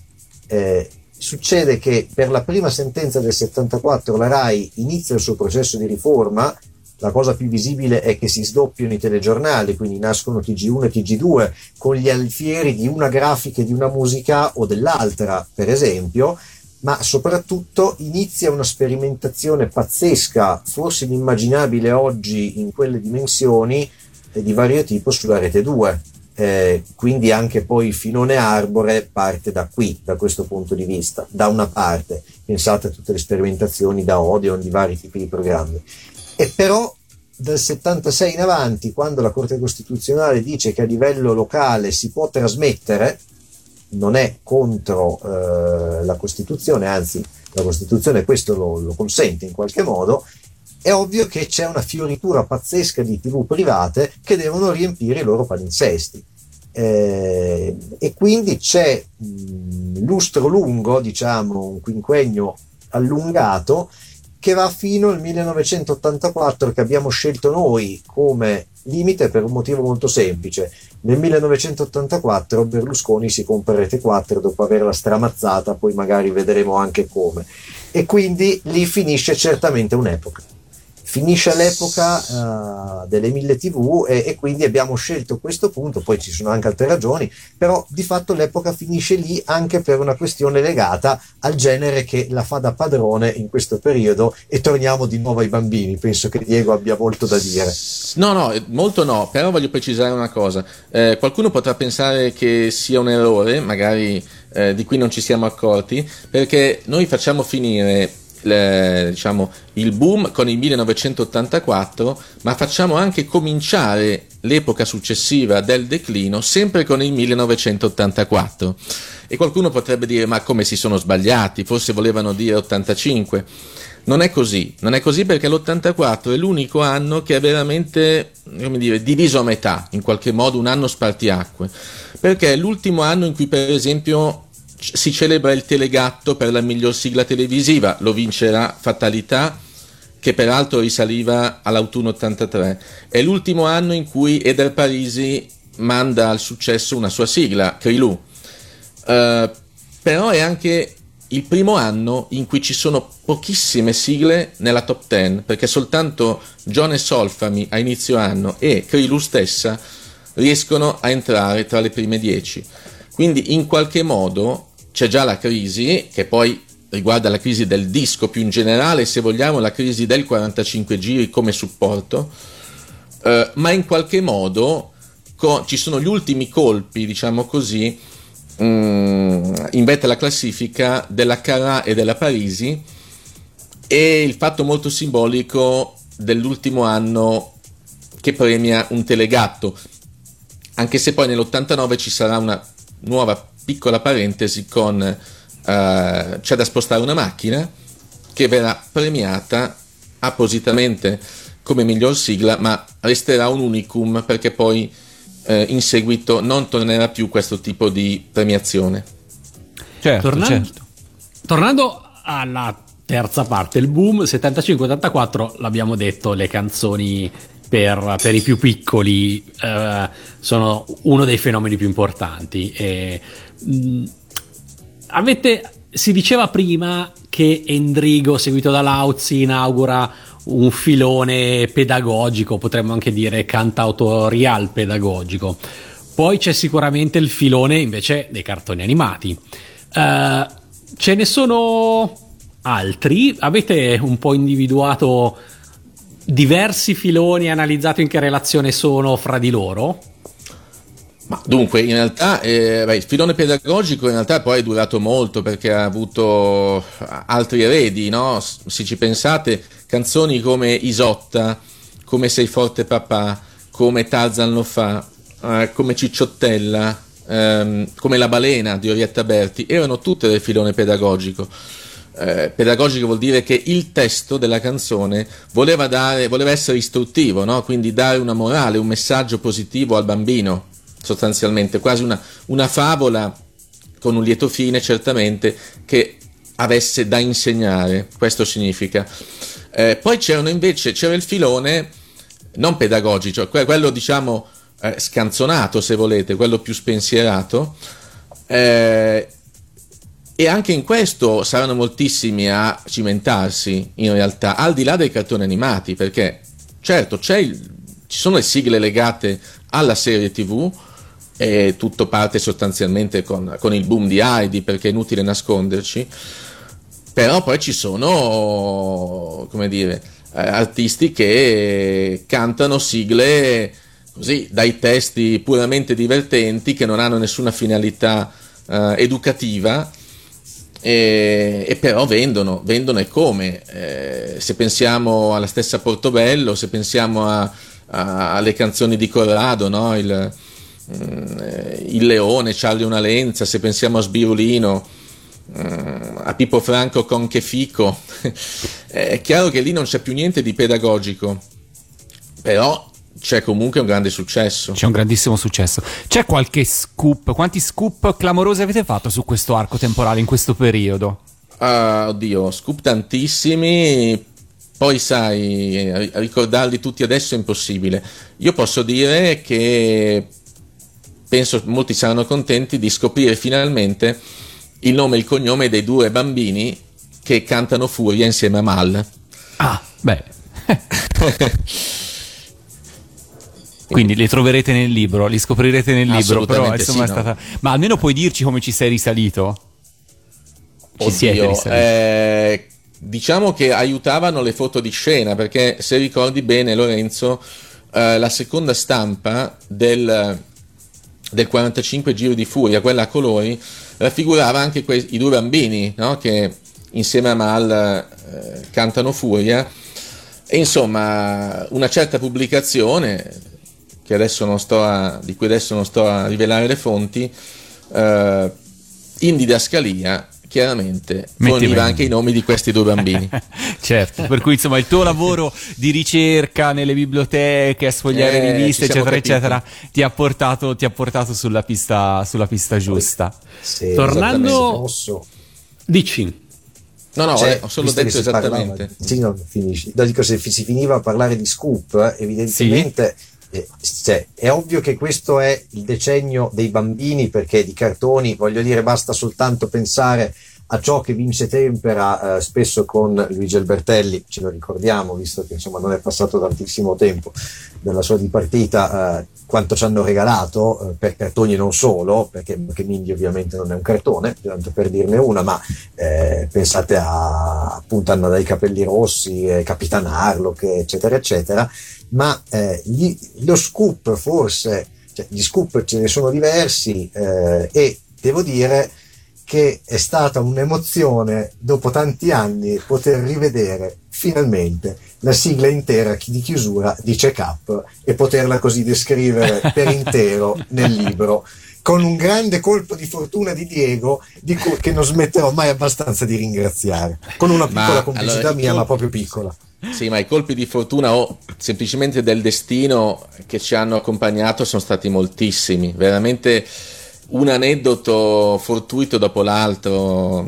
Noi potremmo scrivere il, il libro dei libri, no? il metalibro, eh, raccontando la genesi di tutto quello che ci è successo. Eh, in realtà, mh, appunto, Check Up, eh, molti ricordavano questa sigla, eh, famosa sigla, ci riferiamo alla seconda sigla, eh, quella in cui si ripercorreva la vita dell'uomo dal, dal neonato sostanzialmente fino a quando diventa vecchio. E, il tutto accompagnato dalle note mh, di quella bellissima sigla finale, che tra l'altro sempre noi abbiamo Certo. pubblicato, dico noi perché ci siamo capiti. Ehm, ebbene, questa videosigla c'era solo in un posto, eh, in una casa di una persona che vendeva una videocassetta, l'unica videocassetta mai uscita dedicata a check up. Eh, in quel momento, in quei giorni su eBay c'era solo questa, nient'altro in tutta Italia, neppure nelle biblioteche e neppure eh, presso la famiglia di Biagio Agnes, voglio dire colui che ha creato Check Up. Eh, per cui eh, veramente ehm, in qualche modo è stato un colpo di fortuna. Eh, più o meno il periodo era quello giusto, la puntata, l'unica puntata presente poteva essere compatibile con la sigla e devo dire che rivederla in qualche modo chiaramente una videocassetta quindi immaginate io non ho più un videoregistratore quindi ho fatto arrivare la videocassetta a casa di Gabriele il quale fortunatamente ha un videoregistratore lui l'ha ripresa col telefonino me l'ha mandata e quindi io sono riuscito a descriverla e, e così è andata abbiamo almeno eh, la descrizione mm, di queste immagini così commoventi. A proposito di scoop, volevo sapere da Gabriele se eh, è successo che sia stato tu a fare uno scoop a Diego. eh, dicendogli guarda non ci crederai mai ma ho scoperto che è, è successo qualche volta E come? Eh, guarda, è successo. Allora, mh, ridimensiono il concetto di scoop nel senso che eh, sc- scoop può essere anche semplicemente alle volte trovare qualcosa che era rintracciabile ma nessuno ne aveva più memoria, banalmente. E la classica cosa che mi viene in mente, tanto so che Diego sa dove vado a parare, è appunto Odeon, perché eh, tutti ricordano, eh, tutte e tutti ricordano la sigla classica, c'è un Tonky Train Blues, tanto per capirci, di Keith Emerson, splendida, bellissima. Ma la mia domanda era, e come diavolo, e che cos'è quella iniziale? Quella specie di parata che si sente, non, non- non riuscivo a capirlo, non c'era verso. Eh, adesso sappiamo che viene, è stata tra l'altro quella che ci ha fatto incontrare in realtà me e Diego molti anni prima, eh, verso 2009, una cosa del genere, eh, quindi voglio dire andiamo indietro parecchio. Eh, come ci sono arrivato a quel disco di sonorizzazione, peraltro della stessa editrice musicale eh, cui faceva capo l'autore della sigla di Novantesimo Minuto, quindi un altro disco di sonorizzazione loro della The Wolf. È stato un giro dell'oca perché ho chiesto indicazioni a Emilio Ravel che allora c'era, eh, lui mi ha rinviato a Paolo Giaccio, eh, anche lui non c'è più, il quale mi ha inviato un'altra persona che purtroppo ci ha lasciato da poco, che è Piero Gratton, il quale fa io il disco ce l'ho e mi ha detto il nome. A quel punto Diego se l'è ovviamente comprato come eh, ogni collezionista che si rispetti e siamo riusciti a raccontarlo. Raccontiamo proprio questi passaggi. Qualche altro scoop salterà fuori, eh, direi un pochino più in là, eh, però concedimi solo di dire che noi non abbiamo detto una cosa sulla parte precedente che ci torna buono qui. Alle volte nelle fiction ci sono dei capitoli non legati a un genere, ma a un'unica opera. In questa parte c'è per esempio eh, Radici, eh, per la monumentalità e per i nomi che sono stati coinvolti, poi ce ne saranno anche altri, magari Diego dirà qualcosa, ma non posso dimenticarmi che nella parte precedente, visto che abbiamo parlato di commozione, eccetera, beh, come non citare almeno le avventure di Pinocchio? E tutto ciò Assolutamente. che hanno mosso come sigla e che muo- sono ancora capaci di muovere quando li vediamo in replico, li vediamo ancora online e quindi meritavano tutto quello spazio. Eh, Certo. Assolutamente, se posso permettermi due cose fondamentali.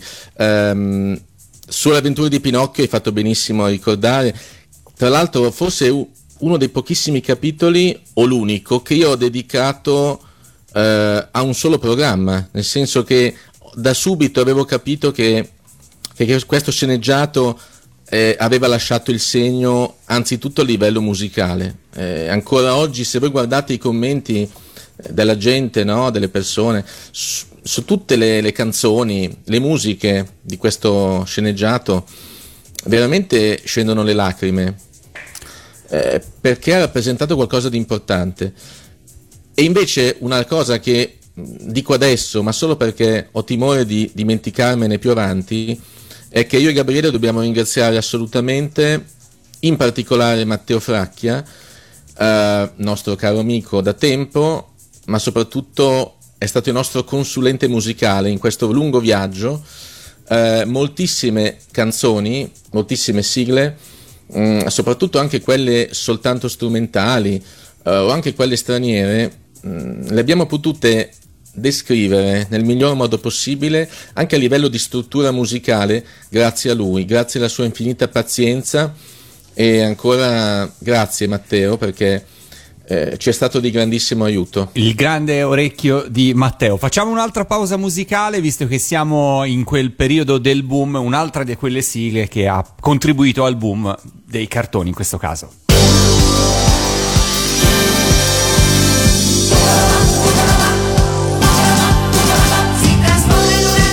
Razzo missile con circuiti di mille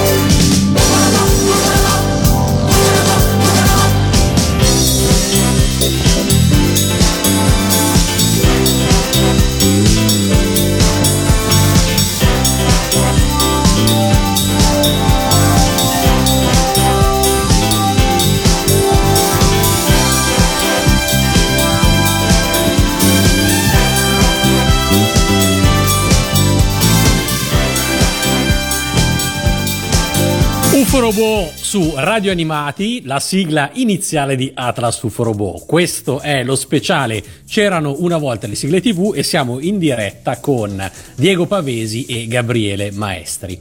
Arriviamo alla quarta parte, il declino. Si va dall'84 al 91.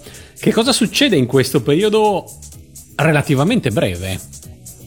È forse il più breve di tutti i periodi descritti. Sì, sì, anche se, vabbè, chiaramente anche l'ultimo periodo fatalmente in qualche modo lo è, nel senso che, che comunque le sigle sono terminate o quasi.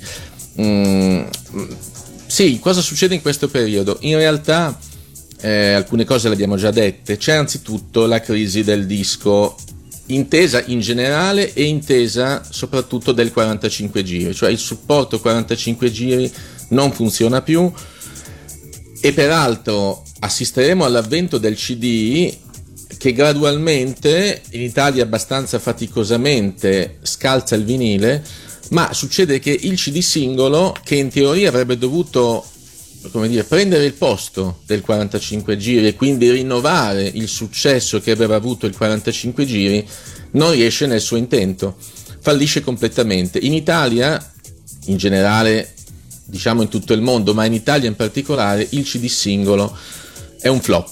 È un flop anche perché costa troppo. E, e chiaramente insomma è un problema perché la sigla storicamente era legata al singolo, quindi al 45 giri. E se il supporto tradizionale viene meno, se il vinile finisce, è chiaro che, che finisce in qualche modo anche il successo della sigla. Eh, poi ci sono poi le crisi specifiche di alcune grosse storiche case discografiche, eh, quindi l'Ariston, poi la Durium, eh, la stessa Fonicetta sarà in grandissima crisi. Mm, tant'è che a un certo punto la RAI, attraverso appunto la Fonicetta, non pubblica quasi più nessuna sua sigla. Quindi le sigle magari vanno in onda in tv eh, o spesso non vengono più neanche registrate in sala, vengono semplicemente eseguite dal vivo, in, proprio eh, durante le puntate, mm, ma sostanzialmente non diventano più un prodotto discografico. E, e sostanzialmente le uniche due case discografiche che rimangono in piedi sono per ovvi motivi da un lato la Five Record che poteva contare sulle tre reti Fininvest e dall'altro la Polygram che però eh, a un certo punto mh, si staccherà anche lei dal discorso televisivo.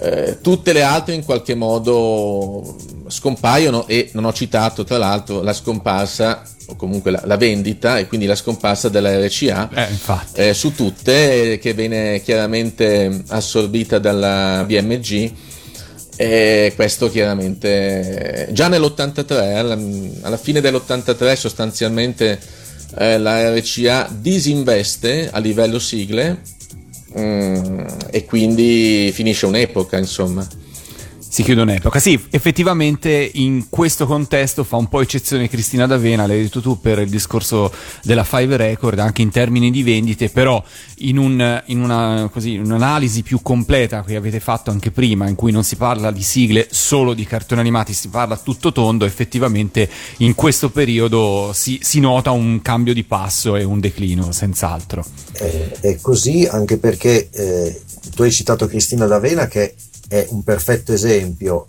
Può sembrare strano, quasi assurdo, fuori contesto parlare di declino quando si hanno in quel breve lasso di tempo Cristina D'Avena e prima Renzo Arbore che infilza i quattro successi maggiori della storia delle sigle di quel periodo perché infilare nel giro di una manciata di mesi ma la notte no, il materasso, eh, sì la vita è tutto un quiz. E vengo dopo il TG, porca miseria che altro vuoi, nel senso sembra anche Certo. difficile parlare, infatti non eravamo sicurissimi eh, sull'idea del declino da quel punto di vista, però eh, sarebbe stato sbagliato, infatti io e Diego ci siamo confrontati parecchio, però devo ammettere io stesso ero forse dei, più, dei due più dubbioso, ma poi rendendosi conto che questi eh, sprazzi in realtà non consentivano di vedere che era cambiato tutto, era già cambiato e stava cambiando tutto quanto il resto intorno, eh, ci ha obbligato a parlare di declino, perché tutto il resto paradossalmente mh, viene a decadere al punto tale che eh, qualche anno dopo spariranno varie sigle, prima quelle di coda perché tirano giù l'audience, perché visto che sono troppo lunghe la gente comincia a cambiare canale e quindi questo era un guaio e poi sparirà anche tutto il resto, ma i germi di quel cambiamento stanno lì e non Stanno lì, certo. E la scelta di avere il 1991 come anno di chiusura di questo periodo di declino ha a che fare con, con qualche legge? Mi viene in mente qualcosa del genere, visto che Gabriele prima dicevi che si ritornerà a parlare anche di, di legislazione in qualche modo. È un caso quel 91 o ha un po' a che fare anche con la famosa legge Mammì, penso, ad esempio? Magari eh, sarebbe meglio che Diego, perché sul 91 aveva scelto lui questa cosa e devo dire che lui l'aveva spiegato meglio di me. Io poi posso Beh, aggiungere. il 91 è l'ultimo anno in cui c- effettivamente è un anno in cui io mi ci ritrovo, però sono curioso di sapere perché è l'ultimo anno in cui vanno in onda i cartoni alle 20 su Italia 1. Eh, Ah, esatta- esa- sì, questo è uno dei motivi, dei tanti motivi. È l'ultimo anno in cui vanno in onda, sì, i cartoni, diciamo, eh, la sera, e quindi, ma è anche l'ultimo anno in cui si stampano 45 giri di sigle, eh, perché nel 92 si stamperanno in Italia soltanto i 45 giri e non tutti legati al Festival di Sanremo. Eh, ma per esempio ehm, i ricordi del cuore di Amedeo Minghi che diventa la sigla di Edera nel 92 non fa in tempo a essere stampata su un 45 giri in vendita nei negozi lo sarà soltanto su eh, 45 giri jukebox Eh, proprio perché comunque sostanzialmente alla fine del Festival di Sanremo del 92 la discografia italiana abbandona il 45 giri. Nel caso delle sigle, eh, l'ultima sigla, eh, e anche forse di un certo successo, su 45 giri era stata Liberi Liberi di Lorella Cuccarini, sigla di Buona Domenica. Eh, e quindi è chiaro che nel 91 finisce un'epoca, un'epoca anche per il supporto 45 giri. Eh, non è casuale, evidentemente. Uh, Gabriele e Diego, mm, che cosa bisogna fare dei propri gusti e delle proprie preferenze quando si scrive un'opera del genere? Bisogna Eh, metterli insieme. Gabriele, comincia tu. No, bisogna averceli chiari eh, perché anche semplicemente quando non va, capire quando qualcosa è legato ai propri gusti ma in realtà agli altri non interessa. E non è facile, eh, ve lo assicuro, eh, e bisogna riuscire a metterli insieme a quelli dell'altra persona con cui si scrive, in questo caso se si è in due, perché bisogna cercare di vedere dove si arriva con questi, che cosa, quale visuale, quale ampiezza di sguardo permettono questi gusti e altri. Io e Diego ci siamo trovati molto, in modo piuttosto complementare, soprattutto per quanto riguardava i cartoni. Penso che tu, Diego, questo possa raccontarlo con piacere. Eh, L'ho anche beh, scandalizzato insomma, più di una volta. Sì, beh, allora dovete sapere che Gabriele conosce, conosceva tutte le sigle dei cartoni di cui volevo parlare. Eh, no, sto scherzando, credo che non, os- non ne conoscesse quasi nessuna. Eh, ma perché lui è cresciuto soprattutto con Mamma Rai e poi soprattutto è molto più giovane di me, questa è la verità. Quindi quasi dieci anni ci separano e quindi questo è inevitabile. Eh, no, dopodiché eh, non è facile, no? Paradossalmente, già volevo dirlo prima, quando si scrive un libro del genere è più difficile stabilire cosa non dire, cosa non vale la pena eh, di dire, perché eh, il rischio poi è quello di parlare di tutto e quindi fatalmente di cose anche di poco conto. Certo. Eh, bisogna in qualche modo capire eh, se una certa canzone, eh, se certe immagini no, sono rimaste non tanto a noi, ma alla gente comune, perché in realtà questo libro, sì, racconta la storia delle sigle, ma racconta anche la storia della discografia, la storia della televisione in Italia e anche la storia della società italiana, cioè l'evoluzione di questi ultimi 70 anni, di come siamo cambiati. E questo credo che lo si capisca bene, lo si veda bene più o meno eh, tra le righe, no? più o meno dietro le quinte. E, e ci accorgeremo, ahimè, di essere cambiati molto, forse perché siamo invecchiati, evidentemente, eh, ma anche perché tutto quello che ci ha fatto sognare in effetti non esiste più e dobbiamo metterci in testa che forse è il caso di avere nuovi sogni perché, perché questi ormai sono qui indelebili in questo libro ma forse non torneranno più. Beh, però è sempre bello un po' cullarsi anche nei propri Assolutamente, sogni. Per cui- assu- e, e- e io come, come ho scritto nel, chiudendo il libro, in qualche modo, eh, avendo reso indelebili questi ricordi, adesso nessuno potrà più Certo. strappare queste pagine o Assolutamente. cancellarle. Sono Gabri- qui. Gabriele, ma quanto, quanto è difficile lavorare con Diego? Quanto se, se lo è stato? Eh, guarda, l'unico, l'un- cioè, l'unico vero momento di difficoltà è quando lui ti dice no, questa cosa non la facciamo e il giorno dopo ti dice questa scheda la dobbiamo fare perché è doveroso, che era esattamente quella che il giorno prima ti aveva detto no. Eh, questa è l'unica cosa, il che voleva dire cambiare tutto quello che avevi già fatto come impaginazione, che alle volte non è stato semplice. Certo. Ma questa è stata l'unica cosa difficile e figlia del fatto che avevamo deciso di impaginare pezzo per pezzo, cioè non di scrivere come forse sarebbe stato sano fare tutto quanto e poi dopo montare il materiale, ma questo ci ha permesso di vedere il lavoro fatto man mano e di non scoraggiarci dicendo mio Dio manca tutta questa roba, non ce la faremo mai, ce l'abbiamo pensato lo stesso ma siamo riusciti ad arrivarci in fondo. Eh, non è difficile lavorare con Diego nel momento in cui i, i primi a viaggiare, prima di chi ci leggerà siamo stati noi, eh, que- nei ricordi eh, nostri ovviamente, in quelli di altre persone, perché spesso abbiamo riportato anche commenti da YouTube o, o altre cose quando li abbiamo ritenuti significativi, ma a volte abbiamo anche viaggiato fisicamente. Eh, Diego ha raccontato dei suoi lunghi periodi passato rinchiuso in biblioteca o a cercare e qualche volta l'ho fatto anch'io andando a parlare con persone perché poi le interviste ce le siamo un po' divise quando al telefono o, o anche di persona. E eh, permettimi di dire che visto che si, par- si parlava di cullarsi un po' no, nei ricordi, in quello che sono state le emozioni, beh in questa parte certamente qualcosa di simile l'abbiamo trovato perché eh, parlavi di scoop, beh abbiamo fatto insieme un po' uno, un po' l'altro, devo dire la parte di scoop legata a un capitolo che ci ha permesso addirittura di far nascere un disco per poter parlarne meglio nel libro. Mi Certo. riferisco al disco eh, che ruota intorno a chi l'ha visto e agli altri programmi e alle altre sigle del mistero, ma tutto parte da un antichissimo tarlo di Diego che con anche la mia complicità e la mia testardaggine e l'aiuto della SIAE, insospettabile, siamo riusciti in qualche modo a risolvere. E lo scoprirete nel libro. Facciamo un'altra pausa musicale, chiudiamo questo blocco dal 1984 al 1991 con una di quelle sigle che sicuramente la classifica la scalata. Eccola qua.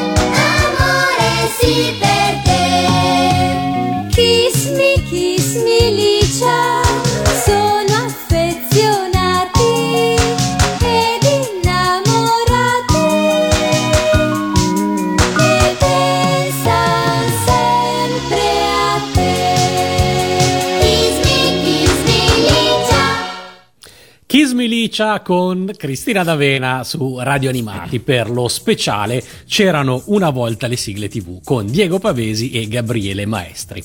Siamo pronti per la quinta e ultima parte del libro, eh, dal crepuscolo al revival, dal 92 ai giorni d'oggi. Questa so che eh, è stata la parte più difficile per voi. Raccontateci perché. Eh, dunque, allora, sì, la parte iniziale forse non tanto, si trattava di eh, in qualche modo chiudere il cerchio di tutte quelle sigle che in qualche modo si erano fatte notare anche a livello discografico, per lo più su compilation, visto che ormai, come dire, il supporto singolo non funzionava più. Quindi è chiaro che se pensiamo alle compilation di Non è la Rai, per esempio, eh, qualcosa ha lasciato il segno, ma siamo ormai alla fine, alla fine di un filone che ormai a livello discografico non dava più moltissimo e a un certo punto parliamo anche delle sigle divertentissime di Mai dire gol, eh, soprattutto merito di Elio le storie tese, ma anche qui ormai certamente conta la discografia, ma erano soprattutto sigle da vedere, no? Noi le abbiamo definite uno spettacolo nello spettacolo. Eh, si aspettava mai dire gol per vedere la sigla più che per ascoltarla, quindi per vedere anche le facce dei protagonisti. E, dopodiché cosa succede? Succede che, come spesso capita, mh, alla crisi o alla fine di un'epoca subentra la nostalgia, eh? nostalgia canaglia, dicevano Albano e Romina, e certamente subentra il revival, che già era subentrato, se vogliamo, eh, già con una rotonda sul mare per gli anni 60 eh, e così via. E succede che eh, i fan, i primi fan, no? i primi appassionati, i primi collezionisti, i primi nostalgici cominciano a, a valorizzare quel- quello che è stato, eh, la nostra storia anche a livello di sigle e all'inizio, devo dire anche grazie ad alcuni programmi televisivi, Anima Mia su tutti, poi seguita da Macchemu, anche le televisioni e anche poi alcune case discografiche hanno cercato di come dire, rimettere in pista eh, gli artisti di allora. Alcuni di questi artisti poi addirittura si sono cimentati sul palco, hanno deciso di eh, ritornare o esibirsi per la prima volta, quindi mostrare in qualche modo la faccia no, che c'era davanti alla voce che da piccoli ci aveva accompagnato. Eh, poi altri di noi cosa hanno fatto? C'è chi ha creato delle, mm, delle cartoon band, no? delle cover band, eh, c'è chi ha in qualche modo cercato, come il sottoscritto e tanti altri, di sostituirsi in qualche modo alle case discografiche. Eh, qu- qual era l'idea? Beh, insomma, se le case discografiche non, non ci fanno più uscire le sigle, insomma, tutte le tante sigle inedite che non sono ancora uscite su CD, eh beh, proviamo a pensarci noi, proviamo a farlo noi. E, e veramente è stato difficile, voi potete capirlo, in qualche modo parlare banalmente di me, di noi, di noi aficionados, perché così io ehm, ho definito il nostro mondo e che a un certo punto appunto siamo andati dall'altra parte no? Eh, per cercare di realizzare questi sogni. È molto parlare, eh, cioè scusate, è molto difficile parlare di se stessi in terza persona eh, perché c'era il rischio di autocelebrarsi in modo sfacciato, in modo smaccato, cosa che assolutamente io e Gabriele abbiamo voluto evitare, ci siamo impegnati assolutamente in questo.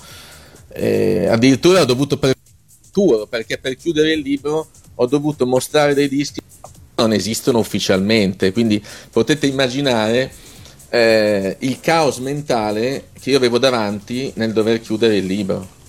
Certo, beh, è, è, come, come, ha detto prima Matteo, insomma, è sicuramente la parte più articolata per vari motivi, perché il mercato è ulteriormente cambiato, la TV è cambiata, eh, però poi si, ci si racconta anche un po' più in, in prima persona da un certo punto di vista.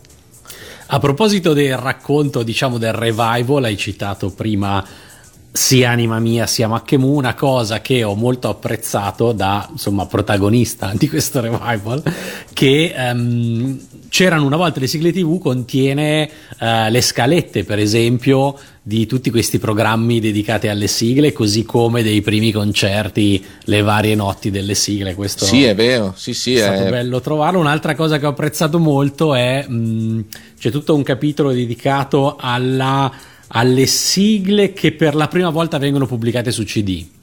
Uh, anche questo mi ha dato e mi darà perché lo devo ancora leggere con attenzione grande soddisfazione da collezionista. Sì, hai citato giustamente la notte delle sigle, e certo sono stati degli eventi eh, per chi li ha vissuti memorabili, storici e tra l'altro poi è chiaro che siamo bene o male tutti noi, no? ci conosciamo da anni, è inutile stare qui a fingere no, di, eh, di, di, non conoscerci, eh, ma senza di noi, senza tutto sommato quelle poche persone, no? perché noi siamo una nicchia, eh, che veramente con tanta cocciutaggine in tutti questi anni eh, ha cercato di, di realizzare l'impossibile, eh, oggi non ci sarebbe nulla. Nulla vuol dire nulla, proprio nulla. Ecco. E fra, le, fra, l'altro vedo, stavo vedendo che c'è citata anche Radio Animati in questo gruppo, per cui insomma ti, ti ringraziamo. Ecco. Ma, mi pareva doveroso anche perché eh, quando siete partiti eravate, credo, in un certo senso gli unici, nel senso che mh, mm, avevate davvero un'idea molto ambiziosa. Eh, e quindi non era così scontato il vostro successo. Eh, devo dire che negli anni siete diventati sempre più forti, quindi mh, mm, tanto di cappello. Sì, penso che faccia parte un po' di quella voglia di revival no? e di diffusione che abbiamo, abbiamo così portato avanti parallelamente con progetti diversi, però in fondo accomunati anche da questa voglia, insomma, di raccontare quello che noi qua chiamiamo un mondo di sigle TV, ma che fondamentalmente è proprio quello che poi nel libro eh, c'erano una volta le sigle tv, viene, viene raccontato. Siamo sì. alle battute finali, però secondo me questo è il momento perfetto per ricordare che il libro non lo trovate in libreria, lo potete trovare su eBay oppure ancora meglio se eh, lo richiedete alla mail, la faccio ripetere a te Diego. Va bene, allora tv-pedia chiocciola tv-pedia.com è il trattino medio, non è l'underscore. No, non è l'underscore. E fra l'altro, secondo me, questo è un libro che ehm, anche chi non è dentro al mondo delle sigle apprezzerà tantissimo perché comunque la, nella sua stesura è proprio un viaggio che, in cui si intreccia la storia, la storia, della tv, la storia della musica, la storia del costume italiano, cioè è veramente un viaggio in cui eh, si, si, toccano tanti aspetti diversi, la, la, musica dal vivo, il cambiamento del costume, l'arrivo del CD, l'arrivo della rete, insomma cioè, è, è, proprio un, uno spaccato della storia, poi ovviamente le sigle sono il filo conduttore, però avete insomma, ha abbracciato tanti aspetti, insomma, che, anche per contestualizzare poi il racconto, ovviamente. Diego, Gabriele. No, no, prego Sì, Gabriele, vai. se stavi No, aggiungendo vai, vai, vai, qualcosa. vai. Ah, io volevo sapere quanti sono stati i vostri collaboratori a loro insaputa, perché io e Lorenzo ne sappiamo qualche cosa e so che avete avuto ce- un, num- un certo numero di collaboratori che non sapevano di collaborare a un libro. Eh, oddio, sì, immagino di sì. Eh, qualcuno l'ha saputo, qualcuno no, e qualcuno infatti poi eh, si è trovato la sorpresa no? di, eh, di una discussione avuta con me per diversi giorni.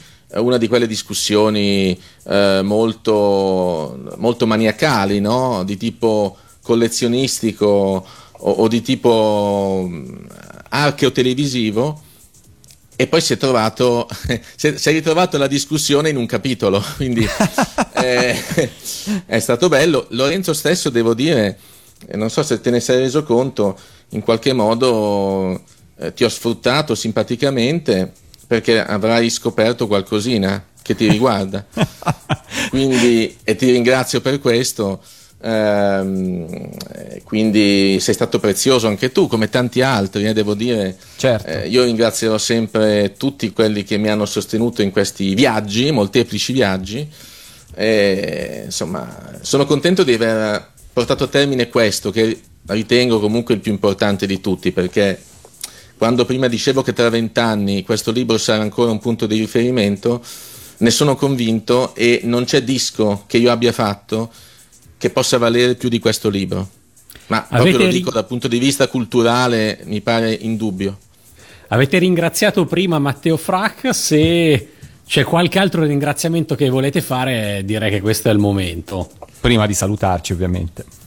Io devo a questo punto, se devo proprio citare tutti i nomi, è chiaro che eh, posso anche citare tutti quei nomi che ho già messo anche nei ringraziamenti che abbiamo messo, per cui eh, certamente, beh, insomma, ehm, il nostro, il nostro Ivan Bersanetti e con lui l'amico Corrado Paganelli che in qualche modo no, hanno condiviso tanti destini eh, con noi, Lorenzo l'abbiamo già citato, Dario Pietrobono che ha avuto la sua parte, eh, soprattutto per quanto riguarda il discorso eh, Cristina D'Avena, Alessandra Valeri Manera, eccetera.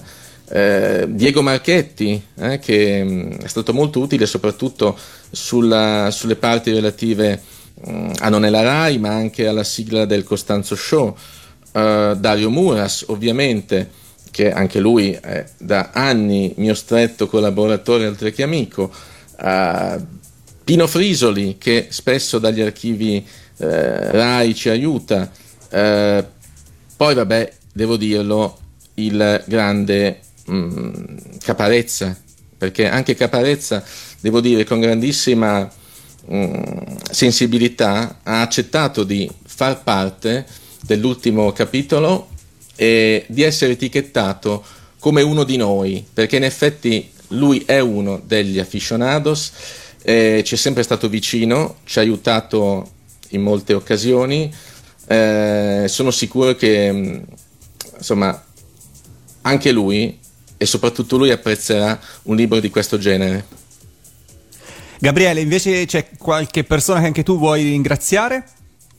Eh, lo faccio a modo mio eh, nel ringraziare ovviamente Diego per essersi fidato perché eh, mh, lo dico in modo assolutamente serio eh, voleva essere il libro della vita il libro delle sigle non è facile affidare a qualcuno accettare che qualcuno ci mette le mani per fare in modo che questo diventi vero quindi eh, il mio ringraziamento a Diego eh, è vero l'ho fatto per iscritto ce lo siamo detti tante volte ma mi sembra giusto farlo qui adesso eh, nel non fare nessun nome in particolare, cosa che invece Diego ha fatto benissimo a fare, eh, se non le persone che ho intervistato, mh, nel libro poi si vedrà chi sono, eccetera, eccetera, che ci hanno anche dato materiale.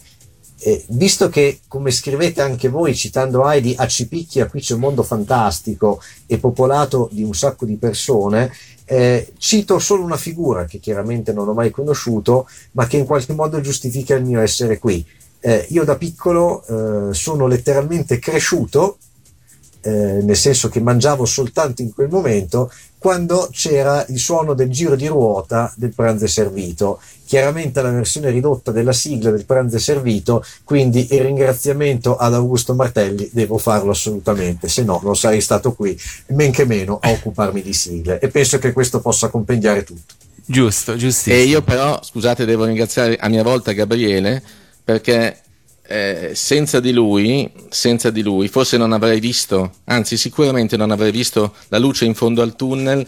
Eh, questo libro non sarebbe uscito, certamente non nella veste eh, in cui lo vedete oggi, non così completo, non così eh, vincente. Quindi grazie Gabriele perché spesso mi hai spronato, eh, mi hai stimolato quando magari mm, non ci speravo più, non ci credevo più perché è stata veramente un'opera titanica e se mi permettete di dire un'ultima cosa, questo è un libro che si può leggere in molti modi, eh, si può leggere tutto d'un fiato dall'inizio alla fine, ma si può anche leggere uh, per capitoli, per argomenti e ogni volta ciascuno potrà rileggere la stessa pagina, anche a distanza di mesi o di anni, e cogliere qualcosa di nuovo, cioè delle informazioni, delle interpretazioni che non aveva colto eh, la volta precedente. Ecco, è un libro che può accompagnarvi davvero per anni, per tutto il resto della vita. Grazie mille Diego Pavesi, grazie a Gabriele Maestri. C'erano una volta le sigle TV, Siglandia e ci salutiamo. Io ringrazio anche Matteo ovviamente e Matteo, a te la parola per i saluti. Io ringrazio anche da parte mia, ma insomma da parte di tutti, eh, Diego e Gabriele per essere stati qua in diretta con noi e prometto voi. che farò i compiti e adesso andrò a studiare per bene se, tutto se, quello che mi può insegnare c'erano una volta le sigle tv. Se non vuoi essere bocciato ti conviene. È detto da Diego. Alla prossima, ciao! Ciao a tutti. Grazie, grazie a tutte, grazie a tutti. Buone sigle.